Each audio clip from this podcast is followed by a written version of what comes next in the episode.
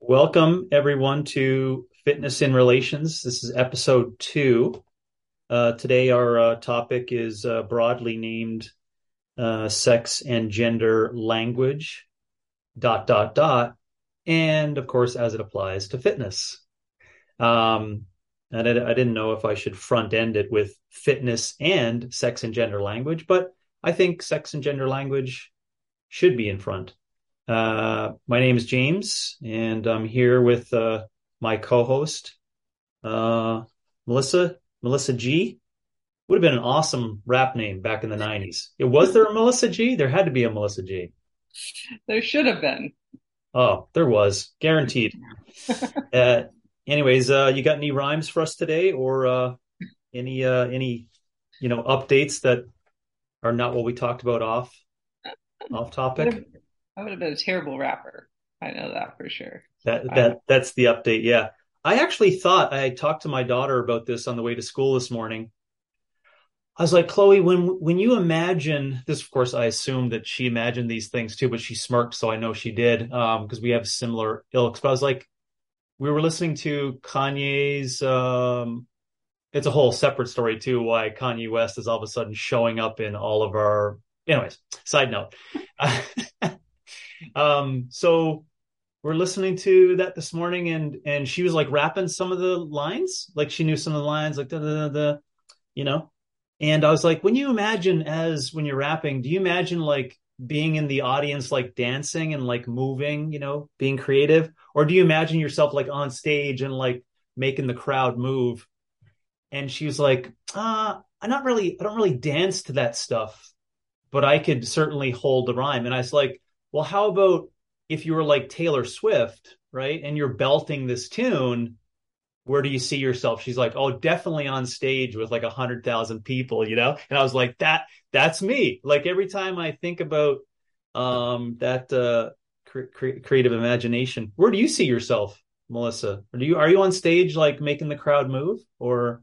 It's so funny how like when you say Taylor, it's like you want to be on stage right? Like it's well, I'm trying to create an avatar, right, of like yeah. the you know being up there, etc. So, where yeah. would you sit? Are you that like? I don't know. I, for me, I was just uh, I was, I was like, I just imagine like being the guitar, like me, you know, Eddie Van Halen when I was younger. It was like, how cool would that be to like make the entire stadium move based upon your instrument, you know? Because I was the generation of when Guitar Hero first came out. Mm. So like that was it. That was like your first time that like you could actually like pretend you were like playing an uh, instrument in front of a big audience. And... That's a fascinating. It brought to life all the things yeah. that I probably like wanted to do, right? It gave you an option of that middle ground of that. So you still didn't answer the question. Where are you? Are you in the crowd dancing or are you up on stage I think I'm in the crowd dancing. Don't repress. Don't repress I'm, that. Like I'm, I want to. Be I'm actually. I'm. I'm in the crowd dancing, unless it's again, uh, like Kanye West. I. I don't know what. I, I don't think I'd want to be. I've been to a couple of rap shows, and it's just kind of like awkward again. You're not really dancing. You're just kind of yeah. like hopping around. I should. Yeah, that's another difficult one because there's so many. Um, we'll just use Kanye West songs that yeah, it, it airs on the side is like, is that pop music to dance to or is that rap? So I, I should have qualified that I shouldn't have categorized rap being that because there certainly is some great tunes that would fit in that area that are like I jive to and I could like dance, you know, nonstop. Ironically, Kanye has a lot of tunes that are like really great beats to do that to, but I get what you're saying. But you still uh you're still working around the answer to the question. I'm not sure what the. I said I'm in the state. I'm in the audience. You're in the audience. Awesome. I'm in the audience. I want to dance to music. Cool. Well, we'll allow our audience members to determine if that's a psychological profile um, of individuals, uh, and perhaps let's uh, segue this. Perhaps it's a sexual characteristic. Hmm. You know, I'll have to think about that one uh, as opposed to like a sword. You know, people can connect the dots on that one, right? Me holding the guitar out in front, you know, eh, you can connect the dots. I'm not sure, but I'm just saying that uh, I mm. wanted to be up on stage making the crowd move, and I don't know if that's connected to uh, to my maleness. I'm not sure, but anyways, so Uh, what's your initial thoughts on uh, how sex and gender and the language and how it applies to fitness? If you could like wipe your mind clean of everything and just you know think about that, what's your what's your immediate thoughts on that as to how it applies to fitness for sex and gender language? My immediate is there is usually a positive or a negative connotation regarding what genders apply to. Um, Do you think that's just today? Maybe. I guess we don't know. I mean, I can tell you, I I can like- tell you in the '90s it wasn't. I feel like when we always go back to um like in today's generation trying to reclaim femininity as a positive, right? Versus it being like a weaker to to to be soft is weak, Yeah, right? Yeah. Um I think that may be a more new generational thing than potentially it was in the 80s and 90s. yeah, Um or I'd say even just historically, right, where we like like femininity used to be I think a more positive attribute than it is today. Mhm. in the sense of right to be a stay-at-home mom is kind of a lesser than career choice to play like a girl is to play weaker than or not as good as a male um i yeah. just I agree with you. I agree with you. That's gone. Yeah, yeah. I agree with you that that's gone. And uh, in the '90s, I would just speak to it just slowly here or a tiny bit. That I agree with you that at that time it was kind of like the the society figuring out this thing of and we're talking about sex more so here not the conversation will open up a little bit more in terms of the difference between the language of sex versus the language of gender and where that comes from and etc but yeah it was it was mainly the let's call it the back end right of the 20 or 30 year march past the past let's call it a- a civil right conversation roe versus wade you know things things that brought the conversation to to definitely you know being stuck in. I think it was it was it was that to your point that it was just like no i mean uh, you know title ix ideas and, and bringing every, you know everyone's allowed to do these things and have let's call it equal um equal accessibility to this practice right? And i think today yeah it's uh, i would agree with you that uh it's not as much in the like that's not the conversation anymore. If anything there's probably overcorrections or undercorrections or like a a diverse which brings us to the point today that diversity went from the sex conversation to a gender conversation.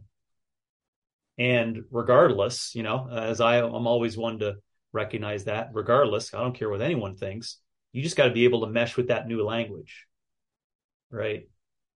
So i uh yeah i agree with you on that any more insights into uh how it may matter uh to fitness beyond your your original point there why it would matter to fitness sex and gender language I mean, it depends on which where we're looking at it. If we're looking at like more in like the fitness aspect is sport, or again like in a home dynamic or things like that. Um, I think it could, in a lot of ways, dampen a person from maybe the potentially doing the things they like to do because of now the, the connotation or language associated with it. Right? Yeah. Like I always think of um sometimes some of the things within a home Yeah. that like a girl may enjoy doing, she might not want to do anymore because we put a negative connotation around those types of tasks, whether that be cooking or like creativity. Um, I think a lot of like art, like the arts and creativity, that like the overcorrection, right? We've overcorrected to the point. It's like, oh, should you be cautious of making eggs in the morning time and seeing that that could be movie like be like, oh, hands off, don't do that because of X, you know? Um, yeah, like yeah, we've see that. over, um, yeah, overcorrected, right? Where it's like to be in the kitchen, like we're claiming that's a woman's duty and that's a negative thing now. So now we don't cook our own food because that's something that says that, you know, you should be out. It's, it's a better thing to go be on the run and be that doing everything woman that gets her breakfast at Starbucks on the way out because we've glorified that lifestyle over Yeah. taking the time to be home to prepare food and the beauty of those things.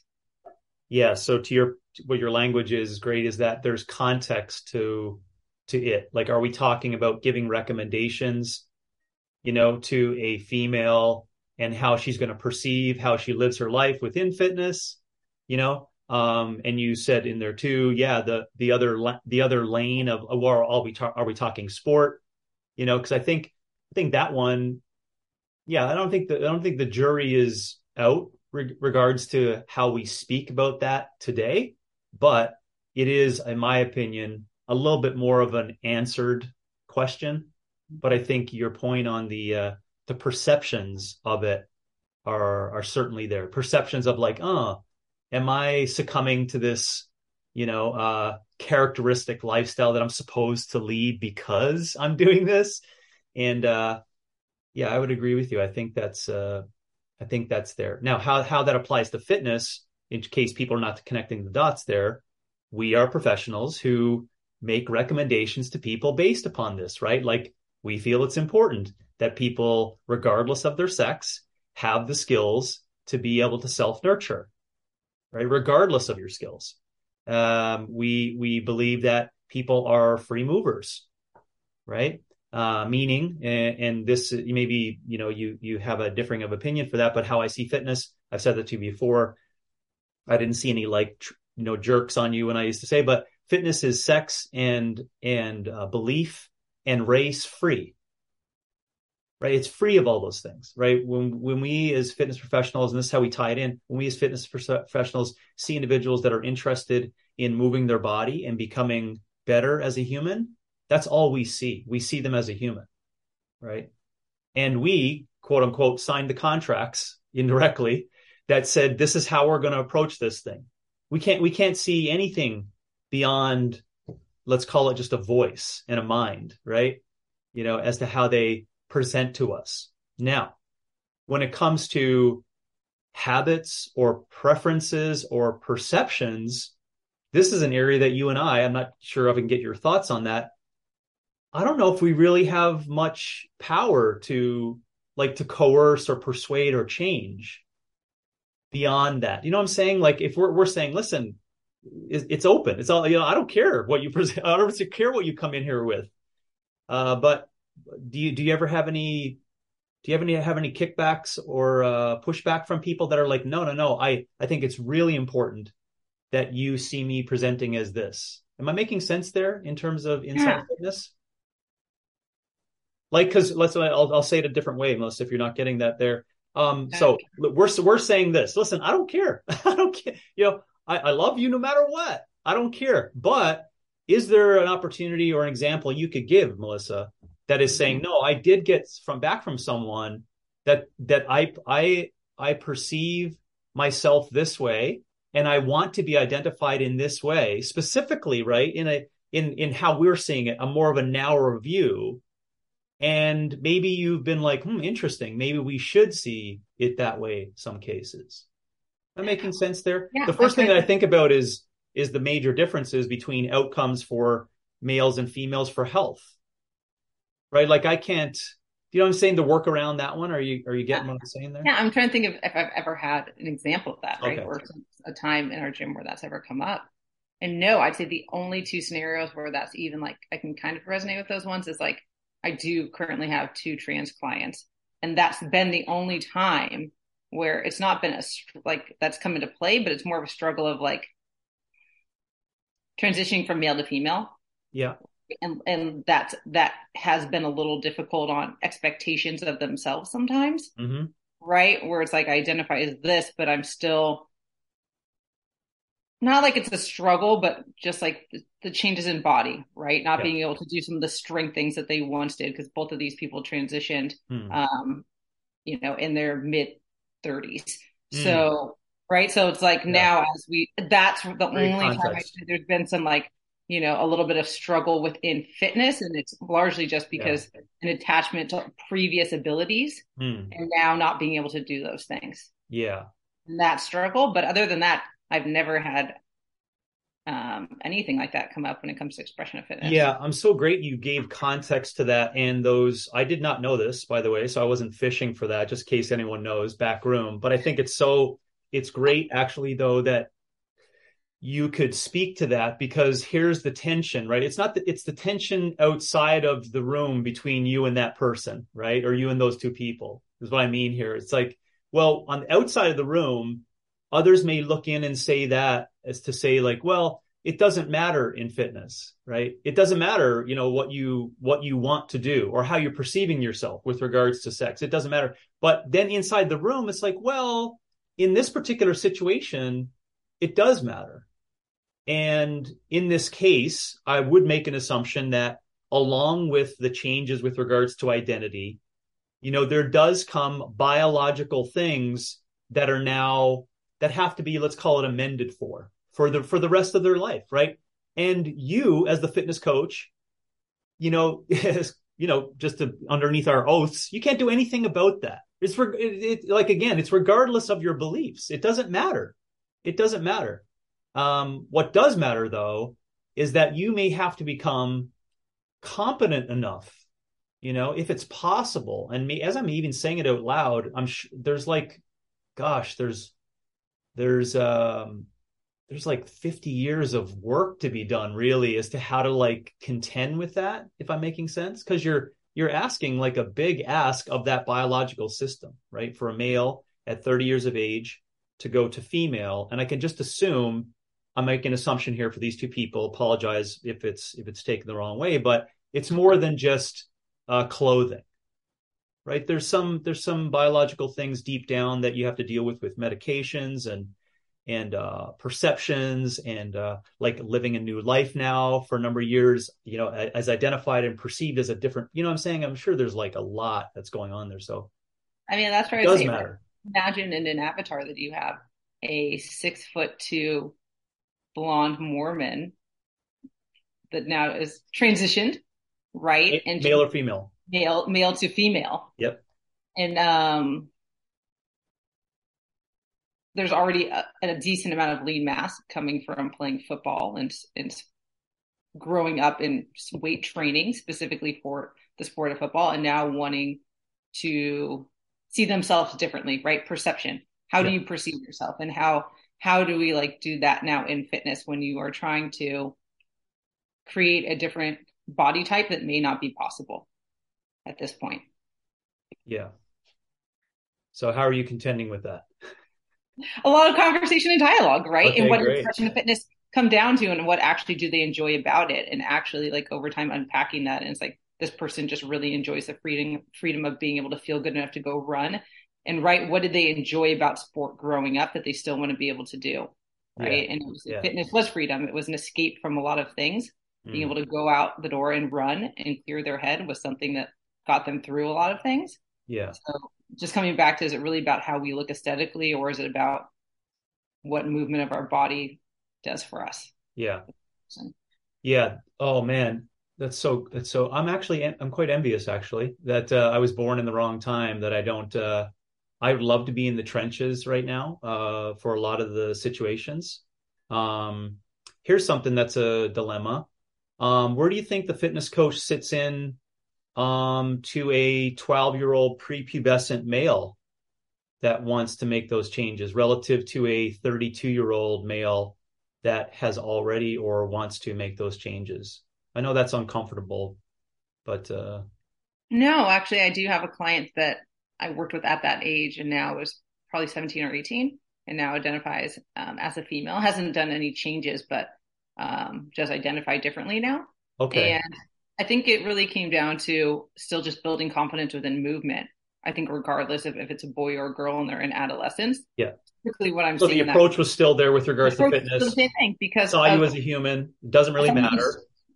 And but the context was different there though, right? That that there was no actual physical uh, constraints or changes that were made, right? Either through hormones or physical changes that resulted in that new you know, because the it, it, it seems like a simple answer out there, right, for everyone, um, especially in the. And I do want to come back to the, actually the percentages that coaches are going to be met with these kind of things. I, I I will I will guess at that percentage down the road here, but uh, it's it's outside of this because it actually is real. Like it's not like your relationship with that young client or that 32 year old actually didn't exist. So if it does, then you know I don't I don't mind discussing it.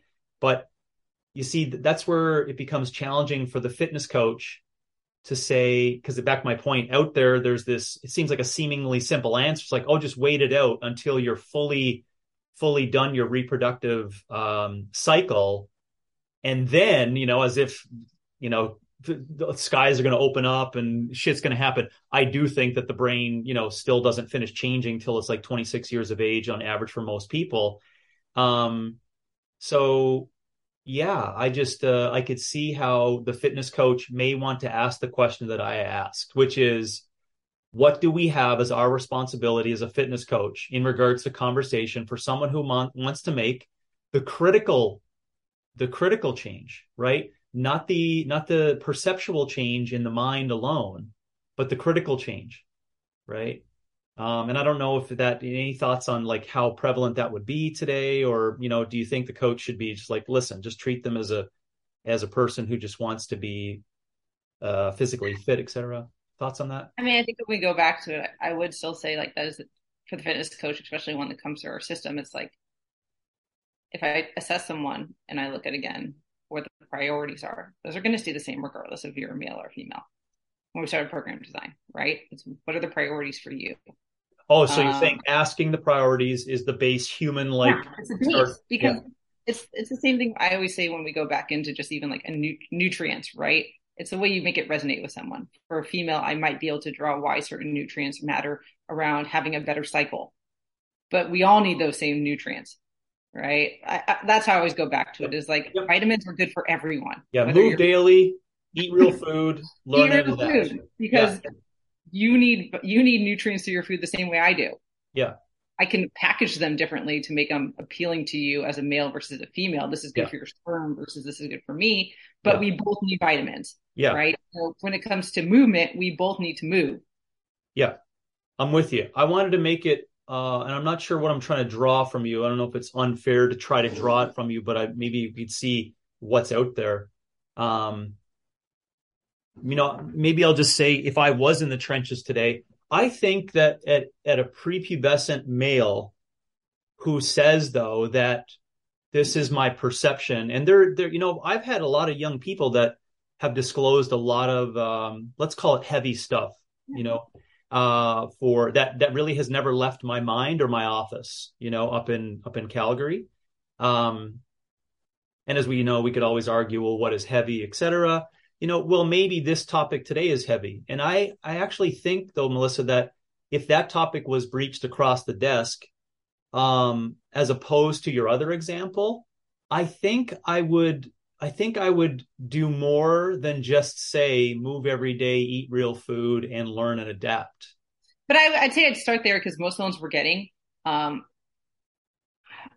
I'd say how we feel in our body, whether it's good or positive, how we think mentally. If we're not eating well and we're not moving, we have no confidence in our body, right? Mm. Like that, You're that hoping may, that the tie-in getting, will just create more mental awareness and mental acuity. Some of those things may change mental acuity. They may change how that person person shows up and feels in their body. Yeah. So right? we're still indirectly saying, listen, wait on the surgery and the change, hormones. Yes, this desire to want to change who we are sexually. I'm not saying that this is the case for everyone, but may, maybe that conversation shifts in six months to a year when that person grows into themselves and they're thinking clearly because now they're eating whole foods versus just processed foods, right? They've gone from being completely sedentary in a house on their computer to moving and, and coming into themselves. Mm-hmm. And I think then it's like, then we can start having those conversations of now that we actually have awareness of what it feels like to feel good, mm-hmm. the impact of doing all these other changes if we go into actually using medication or surgery to change ourselves. Yeah. Yeah. Yeah. So we're saying the same thing. It's um and again, I, I, give that kudos to you for being in that trenches today in a different, you know, although it's only 10 years, it's a significantly different culture and society than what it was 10 years ago, or even when uh when I was in, in the 90s. Like I could use the principles that that I had in the early aughts, right, with those individuals, but um yeah. So, anyways, I'm just saying it out loud. So maybe other coaches or anyone listening in could say that, you know what, uh, the conversation is still important. You still want to build a great relationship and trust with that young individual. you still want to approach it with a uh, move every day, eat real food, and learn and adapt, right? Um, and and I think what we were just deci- deciding there was, and tell me if I'm wrong, was that no, you're not just going to stop at that. You're going to hope that that collection of those three things, right, of consistency and real real food and learning and adapting, right, learning and adapting is going to is not going to quote unquote stop the differences in perception you may have of yourself right now but it's certainly going to open your eyes right? Open your eyes to as much as possible right? I think that that i think it's a hope strategy and i think it's a positive one i'll be honest right? But i'll also be honest in saying i think there's a lot of energy to speed of making things happen critically a lot faster today for that 12 year old if you're hearing me. Like there's yeah. a lot of pressures, right?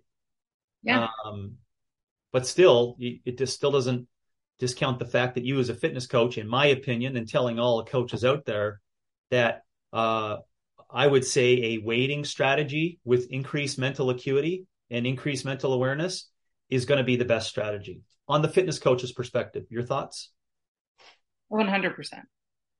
I, I mean, that would be you know, my goal with any team that came in in that situation was how can we actually then again use this as a place for learning and, and growth and yeah. maybe shift not I would never tell someone to put off put that off if that's what they truly want to do. But if I can show them again, this is a place where we can learn and explore and grow and find different things that you do love about yourself and your body. Yeah. Until we get to a certain age and then also bring the conversation of why we would want to wait till we're slightly older.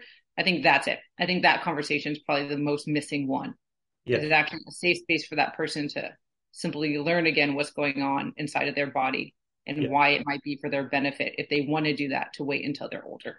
Yeah, that's a very uh it's in a very adult way of looking at things, which is uh anyways, it's it's refreshing um uh for me to hear. Um as again, you know, to reflect back, I'm not I'm not having that conversation all the time with coaches or having that with individuals.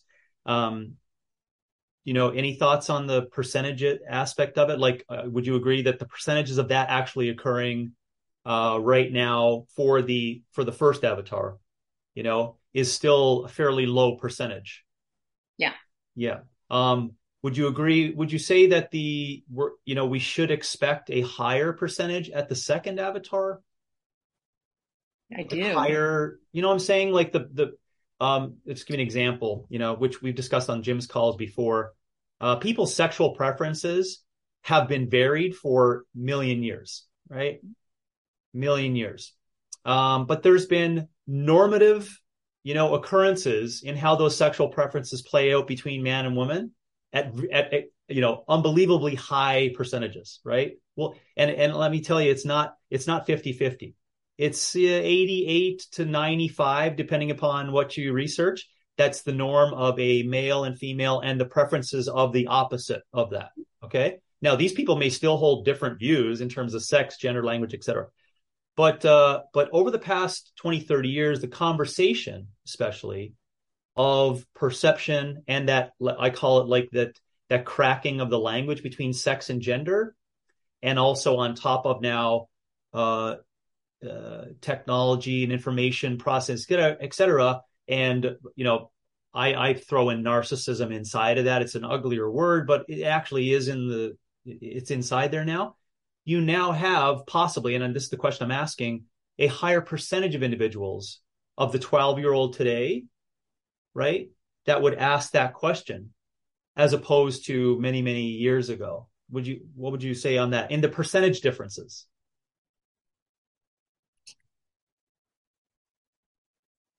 or are we both just stabbing at, at a number possibly? Because I mean, I could I could back up the you know the perception research that they got. Remember we we did this on the OPEX Gyms call of people who uh, remember we talked about that the surveys that were drawn from like fifteen thousand students, right? And yeah. uh, their perception and language around gender and sex, etc. And remember, my point was, yeah, but that question wasn't asked 30 years ago. So how would you know? How would you know if there if there was a major yeah. difference, right? Like the common the common trope, right, for everyone who also uses words like sexual grooming and you know uh, you know medicating and and surgery creating surgeries to kids, the same language used inside of there um, are individuals that never asked these questions 30 years ago. Why? Because the language wasn't there. So we're all forgetting that if you give now, you know, let's call it a 12 year old. Well, there's seven options. What do you choose? What do you think a 12 year old is going to do? They're like, ah, fuck it. What do, what do people say today? what, I mean, when I was 12, I couldn't tell my left from my right foot, right? Um, so anyways, I think that's thoughts it. on the percentage could be difference today. Like, is it a real difference or actually is it just perceptions are different now because of choice and options? And I think perception because of choice and option. Yeah. I don't think anything changed there. I think it's just again, uh, Yeah. what is what is normal today is slightly different, right? Yeah. Again, maybe answering that question based off the friend population you're a part of at the time. yeah. And again, I, I hope I mean, you I'd heard say. I'd say the true percentages probably are not much more different. I would agree. I would, uh, I think, I think that that, you know, our percentage, the effect size and these biological constraints, would you agree that that's really where the tension lies today? Yeah. Meaning like, you know, that what I mean by that is that uh there's you just spoke of it earlier, right? Of like the I'll say it differently, but the female that's scared to like makes eggs in the morning because she may be fearful that that's a patriarchal concept of them learning how to self nurture. It's like, well, no, no, we didn't say that whatsoever. So where did that idea come from? Oh, well, it's in society. Right. And so, but that is a real statement, right? That is actually a true statement. It is there, right? It is there and it is present. So to my point, you know, we're, we just have to recognize the tensions that lie there. And I can tell you what you don't do is as a fitness coach, you give off these signals of overcorrecting to the opposite way right? You don't you don't give off that. You don't say, "Oh, we're we're anti medication, we're anti sex grooming, we're anti uh whatever." You know, you may want to say um at the same time recognizing you can't go full force in overcorrection of the opposite side with your language. You know, any thoughts on that in regards to optics for your business and you as a coach as to what you could say to attract as many people that you truly want to take care of and love and accept them for who they are and what they want to be, right? And you don't want to, you don't, you know what I'm saying? You I, I think that's it. Is for us, it's like how can I better equip clients to ask deeper, better questions at their doctors. So we are not, and to, what, right? So we're not. Yeah, I'm not, talking about how to get them as opposed to like. But I think that's it, right? Is like if we go into the thing that we are anti-medication, we are anti this and that. It's like, no, I'm not anti. I'm not. I'm actually not anti-medication. It's I want you. To, how do we better ask questions so that when you walk into that doctor's office, you are fully equipped to know what you're putting yourself into. Yeah. It's, and that's is critical thinking. Yeah. Is we are a place where we're open to everything. We just want to have the conversation. Yeah. Yeah. Anyways, I hope uh um people picked up on that because I think there's just a, a deeper energy now that's moving towards, well, you gotta you gotta say something vitriolic or you gotta say something that's really offline in order to stick your neck out. And so coaches may be like, oh, how can I be unique? I know how I'll be unique. Um, I'll use the word groomer and I'll say that I'm not a groomer, right? Oh, now I've now I've got a high percentage of people, right? Because there is a high percentage of people like, yeah, I like that. I want to be a part of your fitness program. And I think the code inside of all fitness should should be not on either side. It's like, you know, you just you just have to be able to say we're open to all. Fitness is free. And I just want to tell you that there are some things inside of it that we all hold that are similar to one another, which is move every day, eat real food, and learn and adapt. Knowing, Well, think- like you and I know, that that'll help people. You know, I think that's it, right? So it's like, who do I serve? I serve people. So, you know, it's like, am I the coach that has a whole roster of trans clients? No, but if I have a trans client, I'm going to serve them the same way I would anyone else. Yeah. Because I have the skill set to do it. Yeah. Right. And I think that maybe that person might think that now they need to find a special coach that that's can the work. point. That's it, right? I end up the with these two clients because it was like, well, I can't find anyone that knows. how Where are they going to get it? Otherwise, Like- that's what I'm saying. You you don't need you don't need a tri- like a It's special regardless of what you're doing, what you think about it. No one, no one fucking cares. no one cares, regardless. So don't post about it or don't.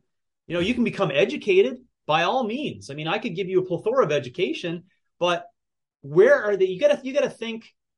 how you got to think of this person. This is how I would approach it, as uncomfortable as it is. Like those people that you just think about a person that you really dislike, right? You got to still recognize there's a human there, right? So you got to say, what do you owe fitness? What you owe fitness is that that person can change and there may be no spot out there for them.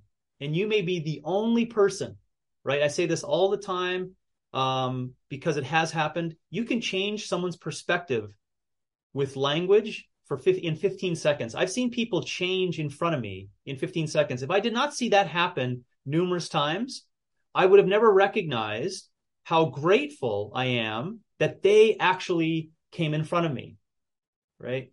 But then I could look back and say, now, why did they come in front of me? Now it becomes very meta, right? It's like, well, it, I must have created an open space to have that conversation and given off this sense of trust and etc. Anyways, I'm hoping coaches can pick up on that of what you said because they may not get it anywhere else. And so you have to be sure your optics is not overcorrected for either side, regardless of your belief. Because remember, you signed up to say that it's belief, race, sex free. Like it, it it's it doesn't and, matter.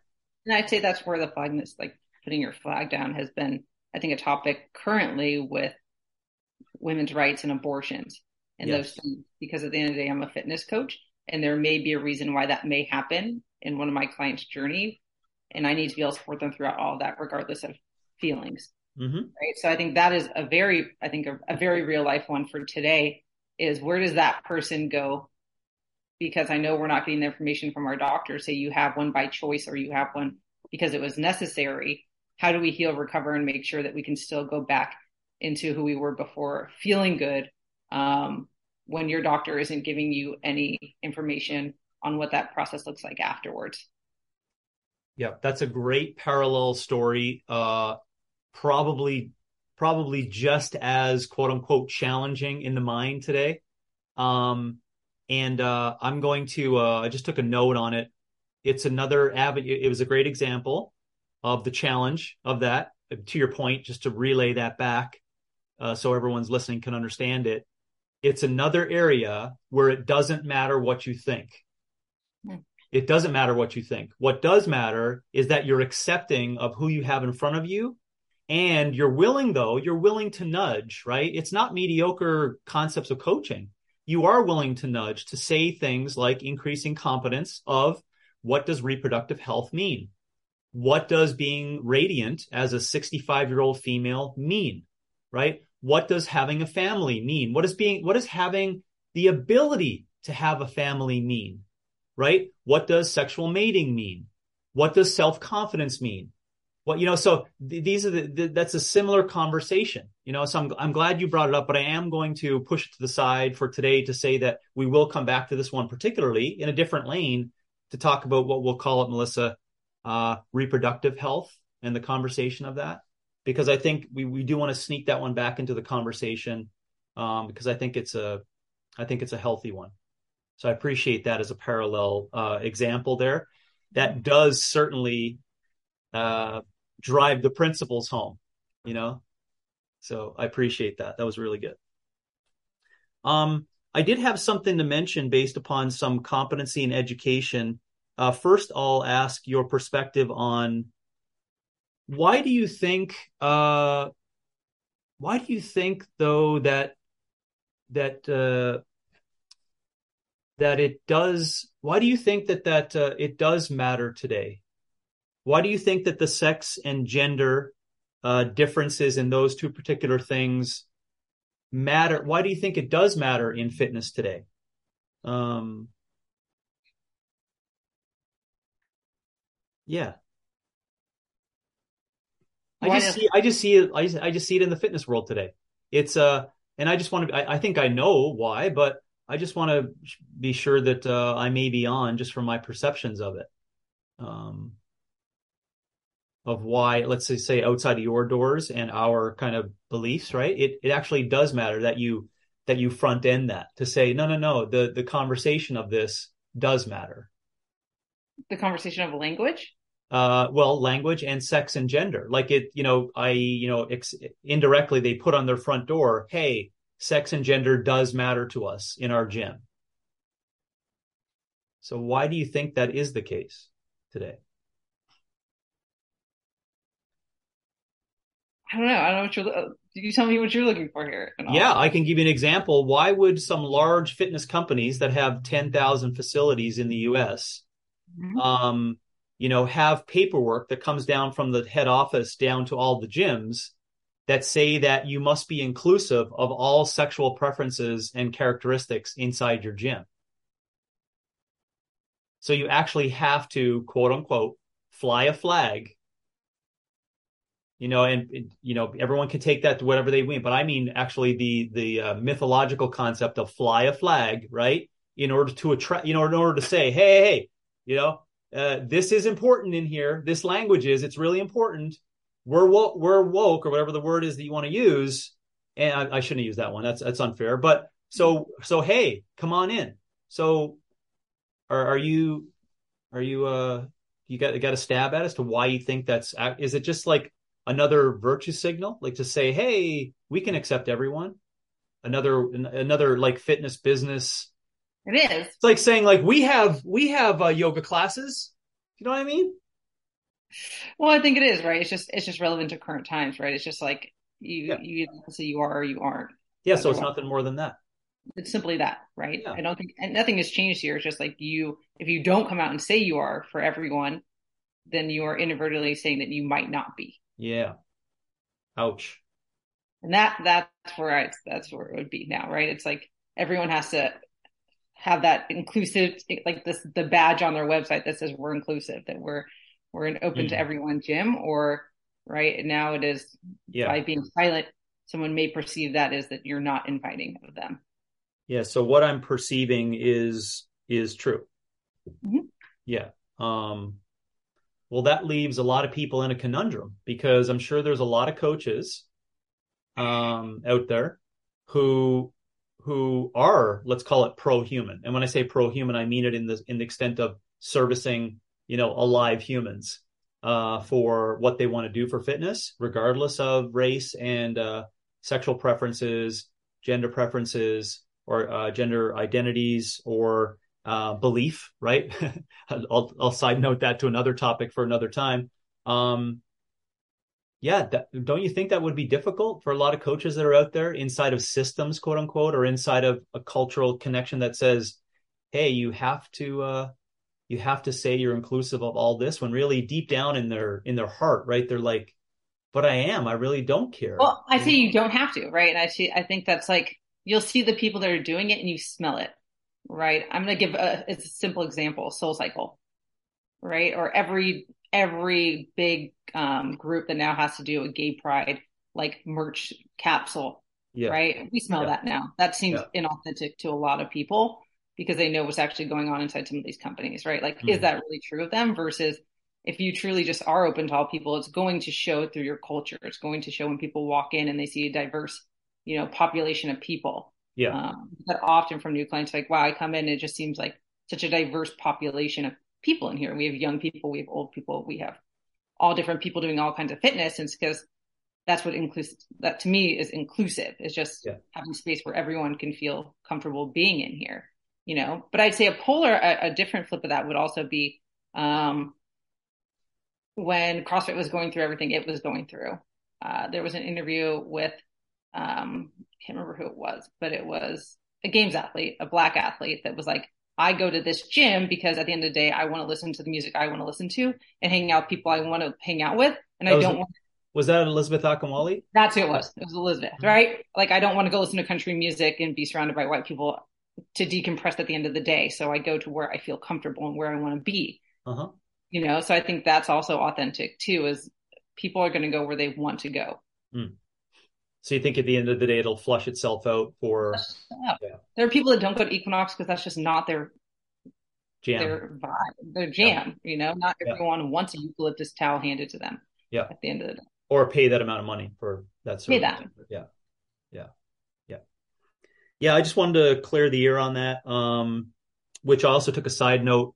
I'm not sure where that fits in for fitness and relations, but uh, uh, the side note uh, on um, yeah, your your last comment there on choice and preference of gyms relative to where you fit in. I think that's down the line, maybe a thing we can talk about for perception and and et cetera. But um, how about the uh, language that you use for um, you know for the individuals that this particular topic doesn't really matter to a lot? You know, um, how much of the conversation is inside like like a like a if you get into a quote unquote uh, a good conversation with a client because it is it's a thing today right? It's in the politics and media it's a, you know on that you know um do you sit in the uh, the language that i i uh, hijacked from evolutionary biology of um uh the sex and gender language um the hardware software and the uh the you know asking the question like who wants you to use this language? You know do you, do you ever get into that with uh with clients? That's kind of like a me just me just starting the conversation on this sex versus gender actual differences in in language you know? Any uh, any stories to share or thought or thoughts on that? I'm trying to think of a good story for that one. Or have you do you remember uh have you had that conversation where people are like yeah why is that why is everyone calling it that? Or or where you know where why is it important that we that i'm discussing it with you melissa? Like i can just imagine a client standing in front of you being like oh it's really important. And then you and them after your conversation is like it's actually not that important. But who is who is telling you that it is important? That's that's that's the thing that always irks me is like people are are not willing to ask the question who created this narrative that this is extremely important in your in your day-to-day conversations with individuals right? Uh, that's where i but i'm also i'm also uh, sympathetic to the energy that that people have with that uh, which is is a separate conversation of this but i'll just stop there because when you become a parent and when that is being you know let's call it promulgated or educated or indoctrinated now i've got now i do have some questions right? It's not just like this free flowing oh it's just this big power grab by this company that that wants you to to keep wants to keep your attention so you have to stay in the system and talk about this sex gender sex gender you know? You just got to be a part of it. I'm sorry I mean, i'm happy to think that i think a lot of people are starting to see that. I i don't know at least for like a lot of the the clients inside of our gym they're just like they're over it. Like why does this matter? Right? Like why does it matter that my that my kid wants to wear a pink shirt? I don't really care. Like you know like or like th- some of those things that are just hearing so much is I think a lot of people are just getting tired of it. Okay, like, good. Why does it matter that my kid, you know, like, um, and I'd say it's different too. I'd say there are like, you know, not to generalize, but at least in our gym and our culture, the 30 year old doesn't care. They don't care, right? Like they don't really care to engage in the conversation. They're like, what? It doesn't matter. I'm here to like work out. It's sometimes my older clients that are like, I take like my 40 to 50 year old mom that's like very uh, have you heard this? Are you like worried about those topics? Um, and I'm not sure where that comes from. Maybe it's a different consumption of information and what they're hearing regularly. or I don't, I'm not sure there, but um, there's less. I guess there's less fear in a lot of my like 20 and 30 year olds. They're not scared of like you know, the grooming issue or things like that, or like okay. I don't know. Yeah. It seems silly to them. Well, that's good. I'll use I'll just use the uh your your example of your ecosystem as like a refreshing. Uh, I hope that's the case. Um, I do try to open these conversations. I'm the first yeah. one that we're on the, the floor, and I'm like, so what for do we sure. think about this today? Yeah, like, yeah, having... for sure. No, but I'm I'm happy you say that because I I would hope that coaches actually are are developing their own minds and their own their own ideas on stuff. And you got to remember, like I've always said this, I've learned so much about how to live a great life by my clients. My clients have allowed me to develop this wonderful opportunity for how to live the greatest life possible. I always say that, right? But but how did I get to that recognition? I just had conversation with them. You know, so I think I I would I would take Melissa's words there that seem simple and soft but very powerful, have the conversations. You know, you may learn something. Maybe you may, for example, you may be extreme in one particular view, right? And say like it's even too it's too uncomfortable for you to even talk about homosexuality. because in your mind, which some people actually do believe, in your mind, it's going to ruin the entire nuclear family concept in America. Like some people actually do believe that. So it's possible that, you know, um, so, some coach may believe that, you know, you do have to stretch, right? And you do have to talk to some, maybe you have a client in front of you who has gone through a story, right? Who is like, listen, I once thought this. And then, you know, and I could share so many of them that changed my mind on so many different topics when it gets really personal on something, right? Like this person changed my mind only because to you, what you just said, Melissa, I hope people heard that. Just have conversations on what's going on out there, right? Um, we're inside of OPEX HQ. We're starting to like be brave enough ourselves to have those conversations in a, let's call it a nonpartisan method around politics, right? Um, inside of here as well as on our show. But I think that's important that we at least, you know, you're not losing anything by at least opening up, right? And having the conversation. And you may even learn something. I mean, to say that we, you know, last week we had our conversation regarding mating.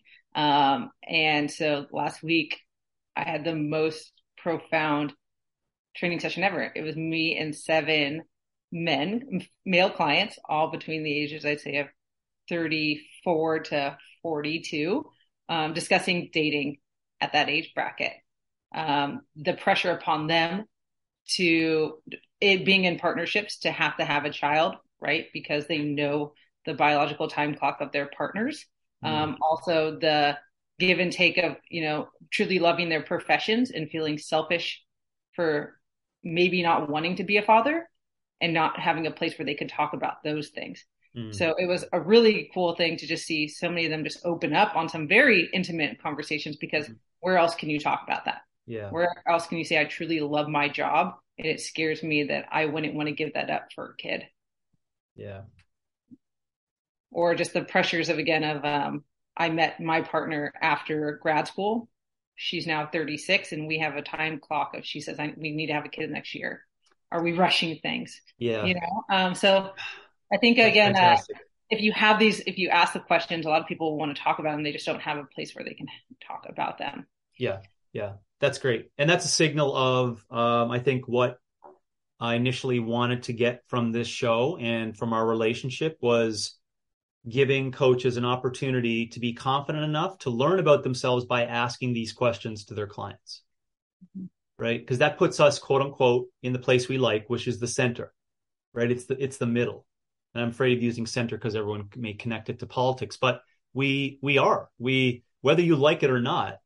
Um, I think, anyways, we're not going to overcome this huge burden. I call it a burden of this, you know, um, Bret Weinstein calls it, you know, an, an evolutionary mismatch. I think that's the words that that he uses for it, which is really great. We have to overcome this this burden and to our point, which is what the refreshing point, the word that I'm using today, um, over and over, is that there is some hope on that through conversation, you know, as to how to help that. The burden, just to pick on that point again and and stop me um, if you need to hit on something there. I just wrote it down as these characteristic uh, male female things that are that are deeply embedded, i.e., uh, hunting, uh, gathering, and then sexual reproduction in my hands are on one side. You know, my hunting is on one side, gathering on the other side, g- gathering and foraging, you know, hunting on one side, and then sexual reproduction. These are not, these are not, whether you like it or not, these are not the mainstays of our lives today.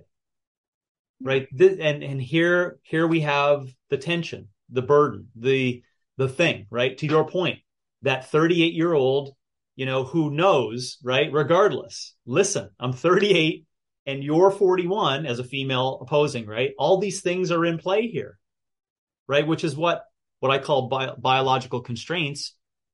The truth is that she cannot, right? Uh, let's call it, use words that are, that are okay, naturally produce a child when she's 50. She can't, right? So, and, and I, I don't, it's not that I want to discount a conversation of adoption, in vitro fertilization or technological things, nuances today that are possible. I don't, you know, it's just a separate thing for another time, but naturally it can't be done. So this is that, again, this tension that we're up against um, in order to do that, to have people, you know, to be healthy. And I think on the, that part too is, um, you know, just energy expenditure. And uh, if you haven't been around a child, you don't know the energy expenditure of a newborn. Uh, right. So again, say you are a 37 year old female and a 41 year old male, and uh, you don't have any friends that have kids. You also, a, lot of those conversations I'm having is those people don't realize how much energy a child takes. Right. It's tiring. It's tiring to lose your sleep with a newborn. Um, and if well, you haven't, you don't have many friends that are going through that, because not as many people are uh, in your circle are having kids, um, it's a very rude awakening to, to, to tell someone that yeah, you're not going to sleep for the next two three years the way you do today. you just uh, started another like subset podcast that that's some we could do. Um, I probably have to do it with Leanne, but I think you and I should tackle it. Um, uh, which is a, is another topic: parenting, relations, and energy. Yeah. Right, because we do uh, fitness professionals do have a part to play in that, and I'm just happy that sits underneath our our uh, podcast, uh, you know, concepts of things that we wanted to discuss. So, yeah, but back totally to the language, back to the language part of it, where I brought yep. up today was more just going into the fitness realm of when we're trying to help people become healthier individuals, and it's now become labeled, you know, a female thing to do certain tasks, and those mm-hmm. are considered to be again. Are we going too far away from what is health? Right, cooking. Yeah. Is in a is a skill that everyone should have, and that shouldn't yeah. be labeled now a domestic home chore, yeah. which means it's a lesser than thing to do. Yeah. Or home hygiene, right? When it comes to making sure that we're having a clean home, where we're actually, you know, making sure there's not dust and mold in our house, and we're cleaning our refrigerator, that it's not a negative or a female job to make sure that your house is clean. Uh, because these are actually a lot of the conversations we I have with a lot of new clients is what does home hygiene look like? right? And for some, it may be, again, a working woman might not want to do those tasks at all because now that's a domestic home chore. And that's like um, something we've now said is not good. Or mm. we've very polarized, I think, from a conservative and a woke or liberal view of like um, home duties and things like that. And now no one wants to do them. yeah, so you're you're raising there again um, the stereotypical sex language. Yes. Right. Yeah, and uh, in that particular case, the overcorrection of actually doing things that everyone in the room agrees upon should be done. Um, and not to offer an answer to that, but there there is a simple answer. It's called teamwork and mm-hmm. it's called delegation. That you know, it's a uh, you know, when you get into that, I'm, I'm not necessarily answering the question to it because I know it's a, it's a big one for those individuals for that. But no, you have to start focusing back then on like how we're going to make the whole ship run, meaning you, your partner, and your future children, even if you don't have children, your future children. How are you going to do that? Well, there has to be communication. There has to be uh, jobs and roles, regardless, right? With a clean slate of like, well, who should do that? It, just to give you the truth, in a lot of relationships no one gives a shit about that because when the family occurs or the home and the dog and the and the business and trying to gain a life they actually start contending with these things that are like i really don't care uh, honestly you know? How everyone else may perceive it as a sex characteristic you know uh, duty let's say. Um i'll just you know for i'll give my example. I cook uh five 16 so at a tw- I cook 16 to 17 out of 21 of all the meals, full preparation, and it goes like to the plate in the mouth of of my children and my wife, right? So just use that as one example, right? Uh, well, what do you, what's a sexual characteristic, you know, stereotype of who prepares meals, right? It's female, like whether we like it or not, it's females, right? Now, again, this comes back to that like does that really matter to my family though? It doesn't. It doesn't. Why? Because it's a teamwork approach in order to get the job done. And it's delegating of tasks to make sure that everyone is in on how everyone can be vital and healthy as possible. So I'm not sure if you No, that's that's exactly it, right? Like I do Josh primarily does our cooking based off just our schedules. I run the business. He has no desire to run the business. Everyone the question is when is he going to co-run with me, right? Versus mm-hmm. coach for me. He likes to coach. I run the business. I do the laundry because of the days and the times that I'm home in the house. it makes sense for me to do our laundry, Mhm. right? Doesn't mean that like I am less of an independent woman because I do our family's laundry. It's a it's a division of tasks that need to be done in our household and what logically makes sense. Mhm. Uh, I actually do enjoy folding. like I Mhm. actually do, right? And that's like it's silly, but yes, for me, it's very therapeutic to fold some towels at the end of the day because it's calming for me. I don't think that makes me any less of an independent person, and that's where Yeah. I'm saying, right from a parenting perspective or just gender language, I think some people aren't even teaching their kids to cook because that may be like you're not as independent of a female, right? If you're cooking for your partner or Yeah. you're learning to do those things or learning to do laundry. Yeah. it's like how else are your clothes getting clean?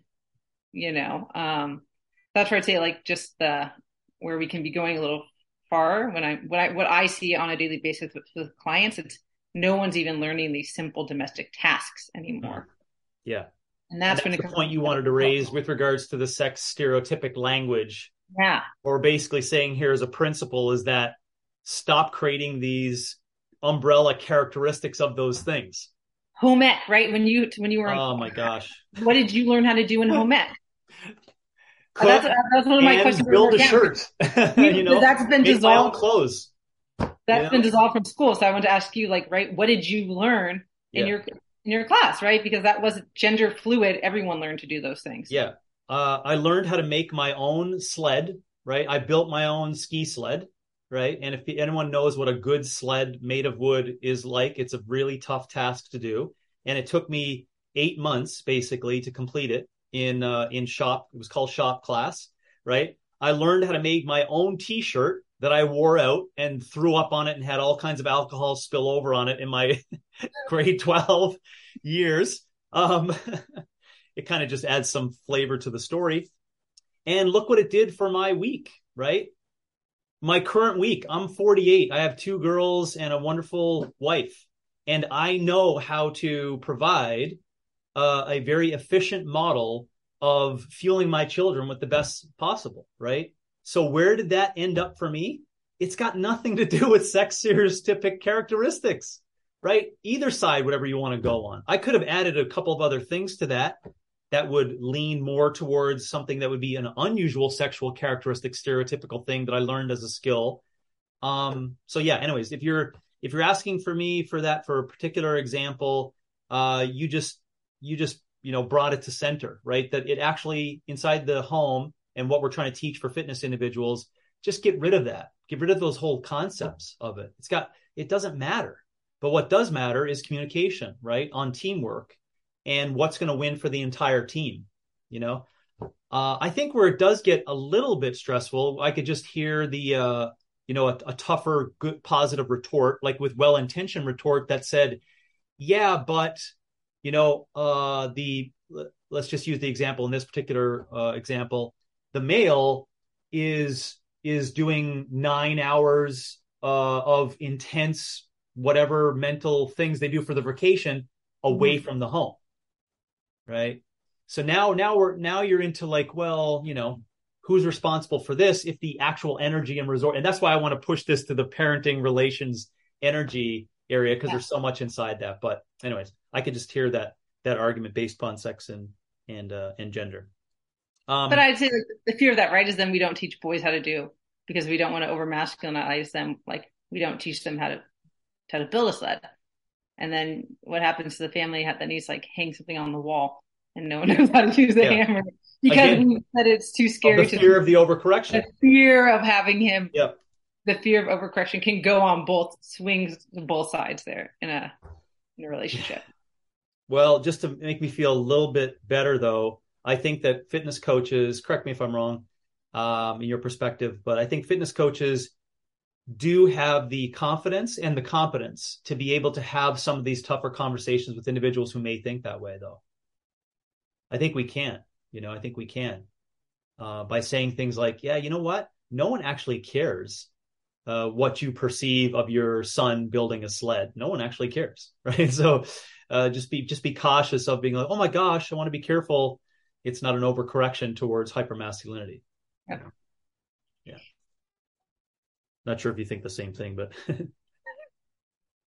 um, okay, I got my question out for business. I wanted to also any thoughts on have you uh delved into some of the future, possibly some of the future issues that we'll get into on the sex and gender language as it applies to fitness and consulting, right? In these conversations, when we have an increased technological advancement of diagnostics of things like CRISPR, uh, gene editing, um, and this will save the uh, fertilized egg age uh, diagnostics and the whole conversation on you know life what is life what is conscious what is you know et cetera et cetera. We'll save that for another time for reproductive health but any thoughts on that as to how that's going to tie in over time?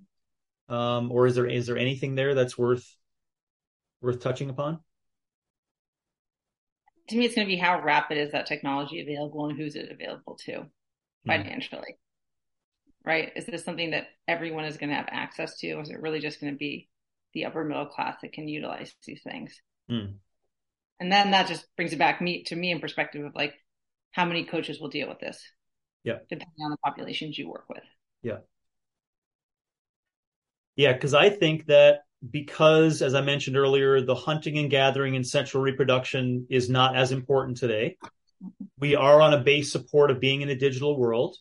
We don't have to move to be healthy. We choose to, and we got ideas how to do it. I think with those things present, I think that the future holds a tremendous amount of fear and trepidation on behalf of the people as to what you're gonna what you're gonna what you're gonna come up with when you start creating increased technology and diagnostics around people's perception of their gender people's perceptions of their gender prior to them coming out into the universe.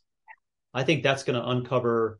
I'm just I'm just positing a hypothesis on it that you know I think it's uh you know what I'm saying. I'm not sure if you're picking up what I'm throwing down there. There's still a huge nature nurture debate right on how that occurs in in and then the people that are not willing to keep going on that conversation are like, listen, there's a penis and there's a vagina and there's nothing else. Well, that that is true. Again, but remember what I said. My pre my presupposition is that that doesn't matter as much anymore, right? It doesn't matter as much anymore, right? To everyone is like, oh my god, how are we going to increase, you know, people in society? It's going to happen anyways. It's going to happen. You know what? What's your what's your fears? You know. Um, so I'm just. Uh, I'm not sure if you had any mullings or it's only been in my head and it's uh, it's too off topic for the sex gender conversation. Let me chew on that one because I feel like we'll, okay. I feel like that'll connect. Anyways, I'll repeat it. I think there's a huge amount of trepidation as to what we're going to discover um, when those diagnostic tools become extremely sensitive to. I mean, I'll just I'll just throw it out there as something that is not it's not probably actually it probably is knowing how science is kind of more dark room for the deeper stuff that really is moving and shaking. Um, you know, maybe there'll be specific genes that show in a larger percentage as to what we believe that people will have changes in perceptions of their of their sexual uh, identification. Right. So so how are you going to work back against that one when it's hardwired? You see that? I think I think that's where the trepidation, trepidation lies.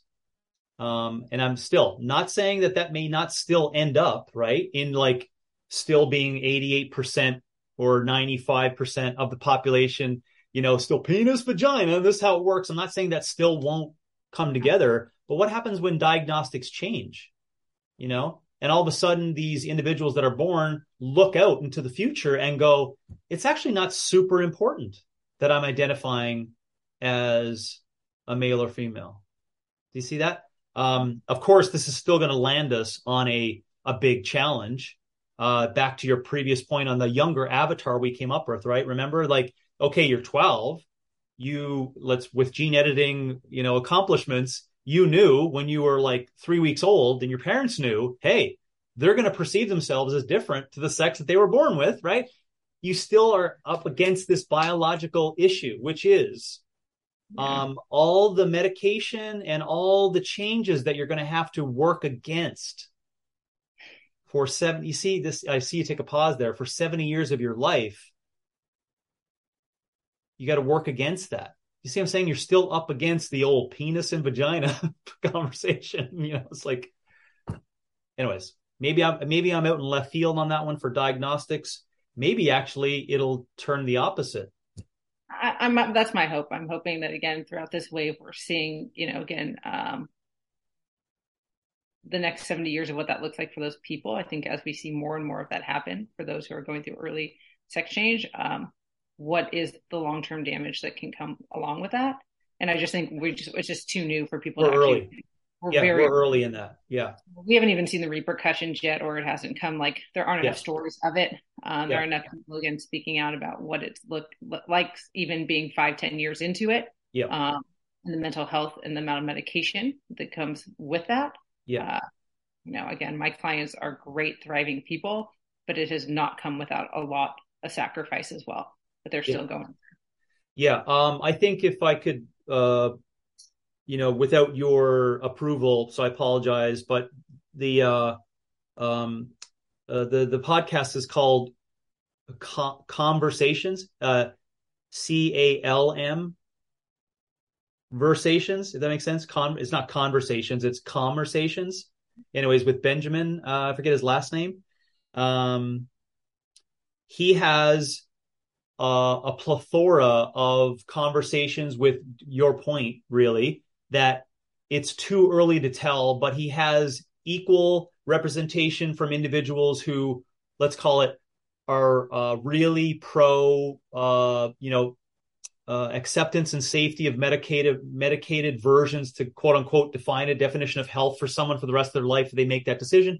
And he just as much though uncomfortably, and these are definitely more harrowing stories of people that are trying to I think the language would be detransition and all the you know mental and physical pain they have to go with with the opposite. So i would ask our listeners to just go there and get the you know get both sides of the fence on that. Because uh, to your point um, i'm just repeating it at length. We're too early really to make a make a consensus on let's call it the the depth of outcomes for what's going to happen uh, for that. It's too early to tell. I mean our my logical mind would just say i know the turmoil that goes through individuals for example with a, an acute injury right? I, I know biologically what happens to people with an acute injury. Like let's let's use a uh, an amoral situation of a slipped disc and now someone has to get a spinal fusion yeah. right so I call that immoral because who, who fucking cares? Well, you know, this person may not feel a portion of their leg for the rest of their life. Do you see what I'm saying? So if you knew that that activity was going to result in that that physical pain for 60 years of your life and a loss of function, would you partake in that physical activity? You see what I'm saying? So it's it's like this uh yeah, a big challenge that may that that, that may come from that. Yeah. So hopefully we'll have a next generation of people that just allow curiosity to exist where we can play and be curious without having to do change so rapidly, so quickly. Right? Yeah. Places yeah. we create Take, beacons where people can come in and explore and be curious about their fitness and their bodies and learn about them. Um, maybe we wouldn't be so quick to change them. Yeah. Yeah. That's the the words I had down quote unquote present as versus prefer to be. You know, I think present as allows this openness of free speech and thought and curiosity, right? Which is good. But I like your point, the dot, dot, dot. What happens when it becomes physical? Right. And, and that's where, and, and, you know, to what we discussed here, which I think is important for coaches to hear, we are in a physical universe when we're in fitness and you have to take into consideration the brain development process and the complexity in the understanding of language. What I mean by that is that a 13 year old may not know, right? They actually may not know at that age, right? And so if you want to make it more extreme, a nine year old may not know. So if the nine year old doesn't have adults in the room or people in society or school or etc that tells them listen you know this is the natural brain developmental process will you you will understand these abstract complex things though when you're 27 you cannot understand that today. Now here's here's i think where you and i sit. We're open to the conversation about to the family and et cetera et cetera but we want to be hesitant on the physical changes that could be uh, warranted or occur to that particular situation. And again, as fitness coaches, we just want to talk about it. It's what we know to be true. Yeah. You are not going to be mentally fully developed until you are almost 26 to 20, for most, right? That Yeah. is simply what we know. Yeah. And I think we're ignoring those simple things with this with this current age population that a 9 and 13 year old is fully developed mentally enough to know Yeah. what Yeah. doing that's going to impact the rest of their life. Think about, well, you use your example, you know, um, without uh, aging, you know, creating your age uh, so everyone can know uh, exactly how you stay so youthful in your complexion. Um, it's an inside joke based on our previous conversation today. Um, think about you trying to have that conversation with those 38 to 42 year old males, the seven, 25 years ago. That that brings it into but you see I'm saying it's a giggle, but that brings it into into reality, right? Is that Melissa at her at uh, her teenage years, it was not possible for her to understand the complexity in that language to those people today. So that's that's where we now start drawing lines, right? Yeah, it's an adult. We need responsible adults to use the correct language. Use sex when you're con- when you're conferring to the binary. Use gender as the software underneath that hardware as being intertwined. There are some characteristics of sex, male and female, that do in percentages on a bell curve. There's some differences, but you have to back up and say, what language am I using here? Am I using sex? Am I using gender? And know when you're going to get into trouble there as an adult for who you're speaking to. That's, I think, is the, I'm just voicing it what my takeaway is for this, for language uh, for today. That's a perfect wrap up. Super.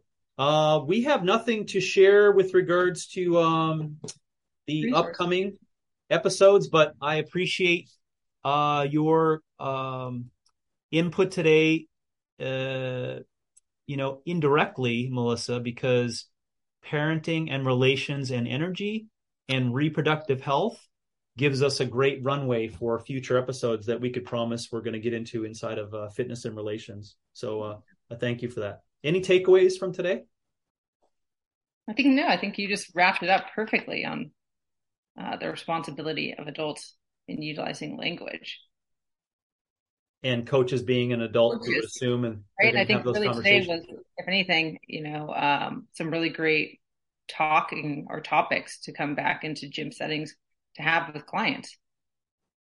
Right. Utilizing our spaces to have these types of conversations and, and feeling confident that you can have them. Yeah. I think that was a big one too, is not Yeah. feeling um, the fear of being canceled as a coach because Yeah. you bring up these topics. Yeah. Uh, if there's any personal takeaway I'd like to get, uh, or sorry, people to take away from, is remember my point that you want to uh, Mhm. be patient and remember that there is a human out there that needs you to have this conversation with an open mind. Uh, and don't be that coach who's not that way. That's what I want people to take away is that it doesn't serve you and it doesn't serve fitness to think that deep down that you're going to be constrained in your in your opinions regardless of what you think without taking the steps to being open to have because I'm telling you I know they're out there. They need the fitness coach. Uh, you know how much I like to jump on top of how the fitness coach I think is like one of the big centerpieces of communities and society and this is one of the reasons why uh, because I think that we have the tools of that opportunity for conversation in an unbelievable place, right? To do physical expression, right? Um, so be that coach. If that's what I want co- coaches to be the takeaway, have the challenging conversations, be open and, uh, and you're going to help more people.